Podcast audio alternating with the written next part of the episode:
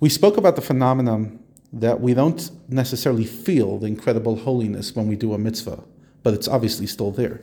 Now he says in Tehillim, we see that Asaf speaks on behalf of the Jewish people, and he says in chapter 73 of Tehillim, Vani Bar, he says, I was a fool without dat. I behaved like animals towards you, God, and yet I was always with you. What was he trying to say? That even though, like I was an animal with when I was with you, because I didn't have dat, remember, dat is the ability to feel reality, not only to know it. And I didn't feel the union for this. Why? Because usually dat should cause you to feel it.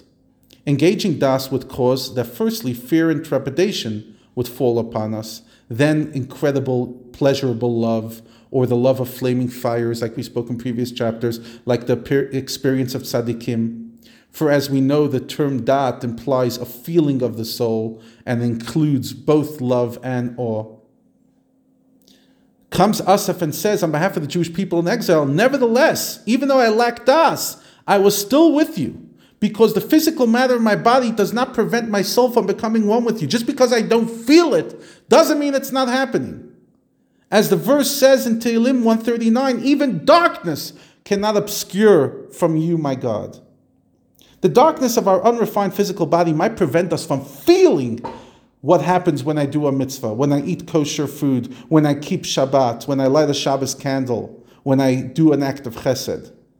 It won't prevent you, however, from connecting intimately with Hashem, and that's because Hashem's light is infinite, so it can connect with anything it chooses.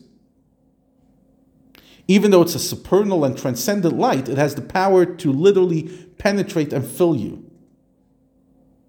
Based on this, we could understand and make sense of a, perplex- a perplexing law in Judaism. We know that there's incredible. Um, penalties in biblical times for Shabbos and eating chametz on Passover, which are applicable to all Jews equally. Now, perhaps we could understand why a person who feels the presence of Hashem might be treated severely for, let's say, breaking Shabbos or Pesach. But why should a spiritually numb or ignorant person be the same treatment? And here he gives a powerful answer. You might, and let me just give an introduction. You might say, gosh, like this is so harsh. But listen to the incredible beauty behind the answer. He says like this The light and holiness of Shabbos and festivals shines even in those who have no idea about Shabbos, and therefore they're culpable. So, yes, we could have a separate discussion about why is there punishment in Judaism. But ultimately, what is he saying? He's saying, irrelevant how much you were educated or not, Shabbos is felt in you. We know it for a fact because you have an neshama. Just because you don't feel it, they will nevertheless draw the blessed infinite light by observing the mitzvah. Whether they feel it or not, they are in God's presence. So too if they eat a drop of chametz, or if they move something on Shabbos they're not supposed to. They're hurting the holiness which is drawn through the mitzvahs as if they were a tzaddik. In other words, they're hurting themselves as much as the tzaddik hurts himself when they do a prohibition because Torah achas lekulanu. There is one Torah and one law for each and every one of us whether you're a tzaddik or you're a rasha or you're a Beinoni or you're just the regular Joe Schmo, both draw the same blessed infinite light when they do a mitzvah. Now, this notion that Hashem's light rests and is presently tangible in our soul, and yet we cannot feel it, is difficult to fully understand. If you cannot feel it, how is it present, tangibly? So the Tanya will offer an esoteric commentary on what we said on the verse we said from Asaf, I was a fool without das. He says like this The reason why he, he, he uses at the end of the verse the words, I behaved like animals towards you,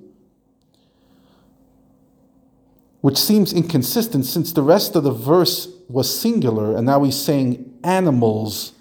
Until now he was saying I as singular. Because yes, compared to the das of a tzaddik, our das is, feels deficient. But such deficiencies are relative the das of a tzaddik soul here on earth cannot be compared to the das of that soul when it was disembodied in heaven, wherefore the tzaddik was born. And even the das of a disembodied tzaddik cannot be compared to the das in the world of Atzilus.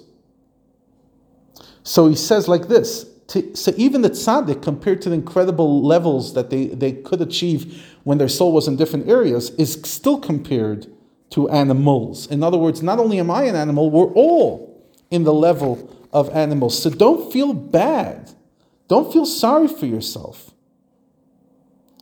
We're, nobody could achieve the, uh, the incredible levels that we were before we entered this body. But nevertheless, we can still see it inside. In other words, yes, you could have incredible higher levels, but even the level that you have is still the infinite.